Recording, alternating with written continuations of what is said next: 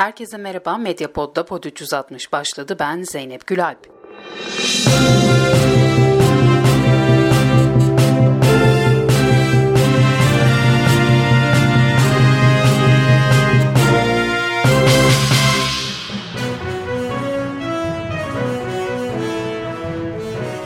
Ekonomik sıkıntılar, kadın cinayetleri, aylarca çalışanlarına maaş veremeyen özel okullar. Bunlar gündemde yerini korurken siyasetin tartışma konusu Kanal İstanbul'du. İktidar Kanal İstanbul'la ne vaat ediyor, muhalefet neden hayır diyor? Adalarda at vebasına yakalanan ve itlaf edilen atların durumu fayton tartışmasını yeniden alevlendirdi. Konuyla ilgili hangi çalışmalar yapıldı, kim ne önlemler aldı? İşsizlik rakamları açıklandı. Aralık ayında iş gücüne katılım ne kadar oldu? İşsiz sayısı arttı mı azaldı mı? İstihdam durumları ne? Peki asgari ücret cephesinde tarafların son sözleri ne oldu?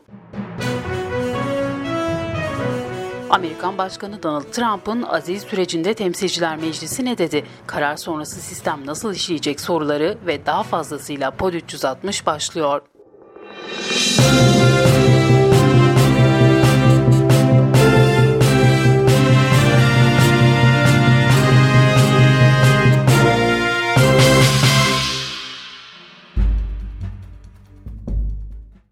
Cumhurbaşkanı Erdoğan'ın gündeminde Kanal İstanbul vardı. Erdoğan, Kanal İstanbul'un Boğaz'daki kaza riskini ortadan kaldıracağını ve gemi geçişlerinde Montreux'ün aksine Türkiye'ye haklar doğacağını söyledi. Erdoğan'ın bu sözlerinin ardından hükümetten çeşitli açıklamalar geldi. Çevre ve Şehircilik Bakanı Murat Kurum, Kanal İstanbul'un Boğaz'ın özgürlük projesi olduğunu söyledi. Ulaştırma ve Altyapı Bakanı Cahit Turhan, önümüzdeki yıl kazmayı vururuz dedi.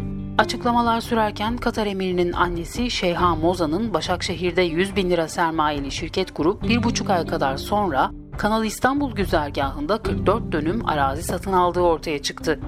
Kanal İstanbul aslında Kanal İstanbul değil Katar İstanbul'muş.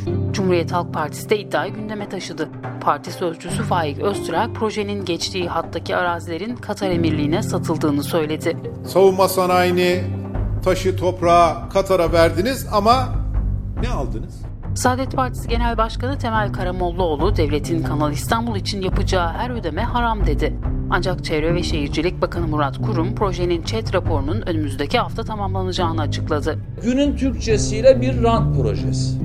İstanbul Büyükşehir Belediye Başkanı Ekrem İmamoğlu ve CHP lideri Kemal Kılıçdaroğlu'ndansa tepki gecikmedi. Yeni yapılan ya daha dün yapılan köprüler, viyadükler, Yollar yeniden yapılacak. Bakın yeniden yapılacak. İhanet yetmiyormuş gibi ihanetin katmerlisi yapılmaya çalışılıyor. Zaten yapamayacaksın. Zaten gideceksin. İlk seçimde zaten gideceksin. Kanal İstanbul güzergahından Katar emirinin annesi Şeyha Moza'nın arazi alması ile ilgili Cumhurbaşkanı Erdoğan da konuştu. Katar emirinin annesinin ülkemizden gayrimenkul satın almasına mani yasal herhangi bir şey söz konusu mu diye sordu. Gündemdeki bir diğer önemli konu Büyükada'da 81 atın öldürülmesi ve iki büyük çukura gömülmesiydi. Sebep Ruam salgını olarak gösterildi. Ruam at vebası demekti. Kaymakamlık sonbahar dönemi taramalarında hastalığın çıktığını ve mevzuat gereği atların itlaf edildiğini açıkladı. Peki o mevzuat neydi? Gıda, Tarım ve Hayvancılık Bakanlığı'nın Ruam hastalığına karşı korunma ve mücadele yönetmeliğinin ilk maddesi Yönetmeliğin amacının Ruam hastalığına karşı hastalıktan korunma ve hastalıkla mücadele edilmesi sağlamak olduğunu belirtiyor. Dördüncü maddede alınacak önlemler kapsamında atların öldürülüp gömülmesi noktasından bahsediliyor. Ancak hastalığın kendini belirtilerle gösterdiğine de yer veriliyor. Tek tırnaklı hayvanlarda burun akıntısı, burunda ülser, çene altındaki lenf yumrularının ağrısız şişkinliği ve deride ağrısız şişkinlikler ya da sebepsiz zayıflayan ve vücut harareti değişiklik gösteren, öksüren ve yapılan tedaviye cevap vermemesi gibi belirtiler karşısında şüphelenilmesi gerektiği belirtiliyor ve yine aynı yönetmelikte hastalıktan şüpheli tek tırnaklı hayvanlar ayrı bir yerde muhafaza edilecektir deniliyor. Veteriner hekimler hastalığın nedeninin sınırdan kontrol edilmeden adaya sokulan atlar olduğunu söyledi. Adalar Belediye Başkanı Erdem Gül kendisinden önceki dönemi işaret etti. Adalardaki atların itlaf edilmesi İstanbul Büyükşehir Belediye Başkanı Ekrem İmamoğlu'nun da gündemindeydi. Yılın ilk yarısına kadar başta fayton olmak üzere adalardaki sorunların %90'ı çözülecek dedi. Ardından Vali Ali Yerlikaya ruham hastalığı test sürecinin tamamlanabilmesi amacıyla 3 ay süreyle faytonlara at koşturulmayacağını açıkladı. İl Mahalli Çevre Kurulu'nun olağanüstü toplantısında bir dizi kararlar alındı. İtlaf edilen 81 atın sahipleri hakkında da suç duyurusunda bulunuldu. İman oğlu sözünü tut. Hayvanseverlerse İstanbul Büyükşehir Belediyesi önünde nöbet çadırı kurdu. Faytonlara son, atlara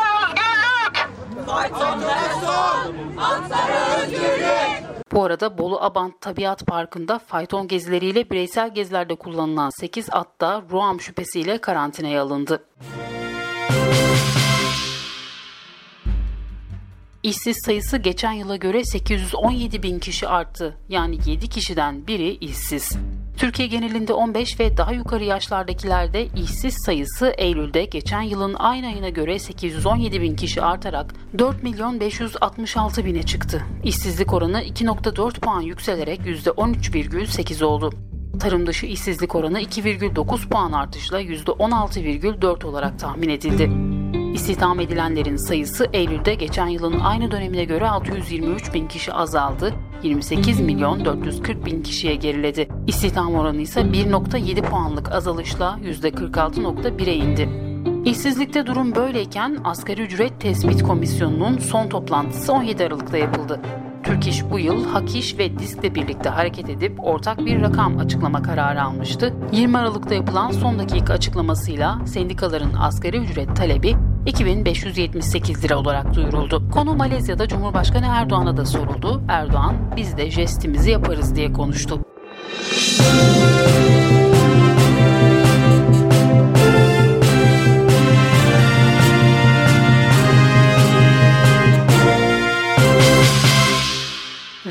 Amerikan Başkanı Donald Trump'ın azil süreciyle ilgili Temsilciler Meclisi kararını verdi. Trump, Ukrayna'da siyasi rakibi Demokrat Joe Biden'ın oğlu Hunter Biden'a yönelik soruşturma açılması için Amerika'nın Ukrayna'ya vereceği askeri yardımı koz olarak kullanmakla suçlanıyordu. Demokrat Parti cephesi Trump'ın Ukrayna'ya yönelik askeri yardımı dondurmasının görevi kötüye kullanmak anlamına geldiğini öne sürüyor. Temsilciler Meclisi Genel Kurulu Trump'a yönelik görevi kötüye kullanmak ve kongrenin işleyişini engellemek suçlarından oluşan iki azil maddesini 197'ye 230 ve 198'e 229 oyla kabul etti. Peki bu ne anlama geliyor? Bundan sonraki süreç nasıl işleyecek? Voice of America Türkçe servis editörü Serhan Akif Akyıldız'la konuşacağız. Serhan öncelikle çok teşekkür ederim programa katkından dolayı. Ee, Azil Temsilciler Meclisi'nde onaylandı. Şimdi ne olacak? Süreç nasıl işleyecek? Bize anlatır mısın? Bundan sonra top artık senatoda diyebiliriz. Senatoda 100 üye var, 100 senatör var. Senatörler hem jüri üyeleri olacaklar hem de bir nevi yargıç olacaklar. Ee, Ocak ayında bekleniyor senatodaki yargılama. Başkan Donald Trump bundan sonra senatoda yargılanacak. Anayasa Mahkemesi Başkanı da senatodaki yargılamada bir nevi hakemlik görevinde bulunacak. Ancak Başkan Donald Trump'ın e, Nancy Pelosi, Temsilciler Meclisi Başkanı Nancy Pelosi'nin azille ilgili kararı hemen senatoya göndermeyebiliriz açıklaması burada biraz e, şaşkınlıkla karşılandı diyebiliriz.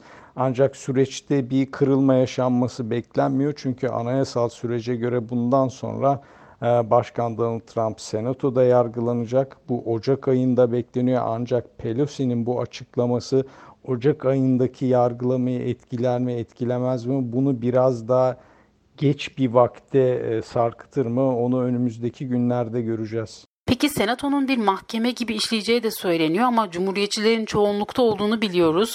Böyle bir ortamda nasıl bir sonuç çıkmasını bekliyorsun? Senato Trump'ın görevden alınıp alınmayacağına karar verecek. İşte cumhuriyetçilerin çoğunlukta olduğu bir senatoda da bu kararın çıkması çok zor gibi görünüyor. Senato 100 senatörden oluşuyor. Bunların 53'ü cumhuriyetçi, 45'i demokrat, ikisi bağımsız. Yani demokrat ve bağımsızların 20 e, cumhuriyetçi oya ihtiyacı var. Ancak bu konjektürde, bu durumda Cumhuriyetçi Parti başından beri, aziz soruşturmasının başından beri Başkan Donald Trump'a sıkı sıkıya destek veriyor. Temsilciler Meclisi'ndeki üyeler sıkı sıkıya destek verdiler.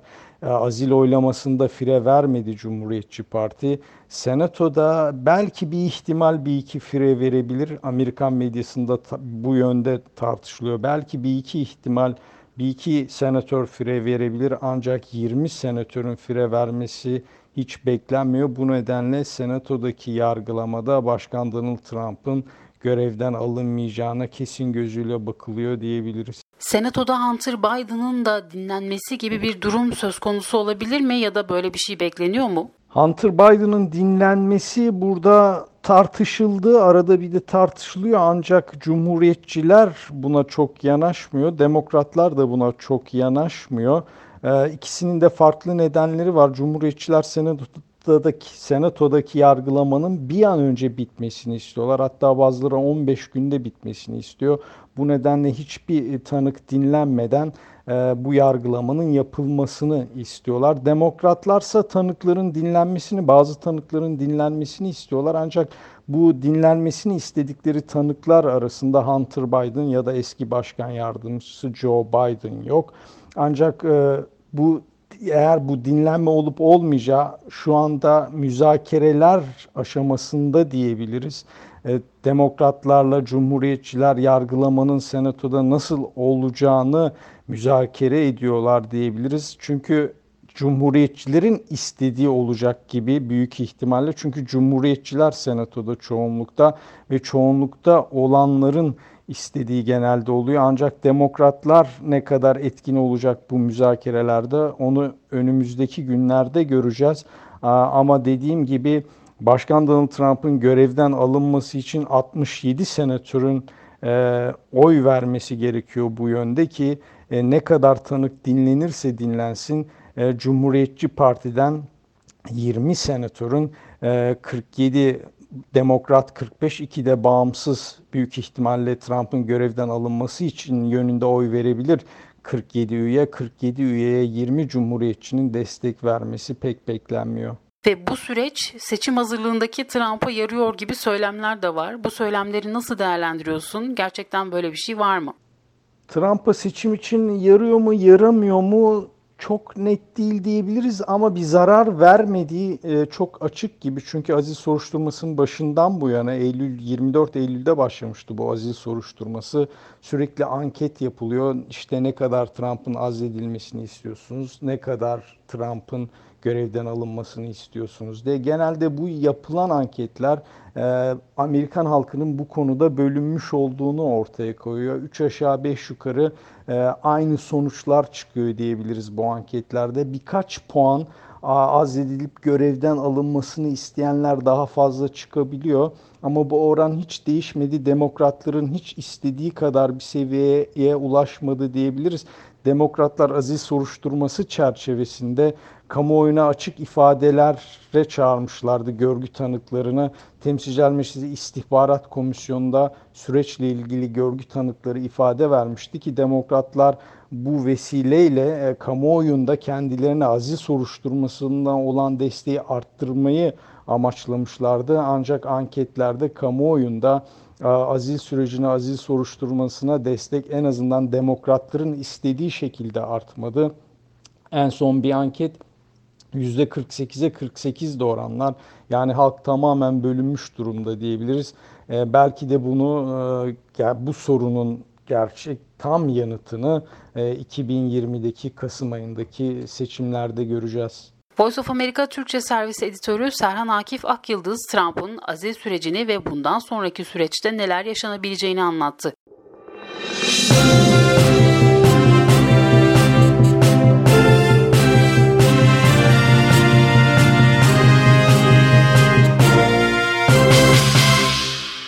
Ve böylece bu bölümün de sonuna gelmiş olduk. Eğer bültenimizi beğendiyseniz lütfen sosyal medyadan da beğenmeyi ve paylaşmayı unutmayın diyelim ve noktalayalım. Hoşçakalın.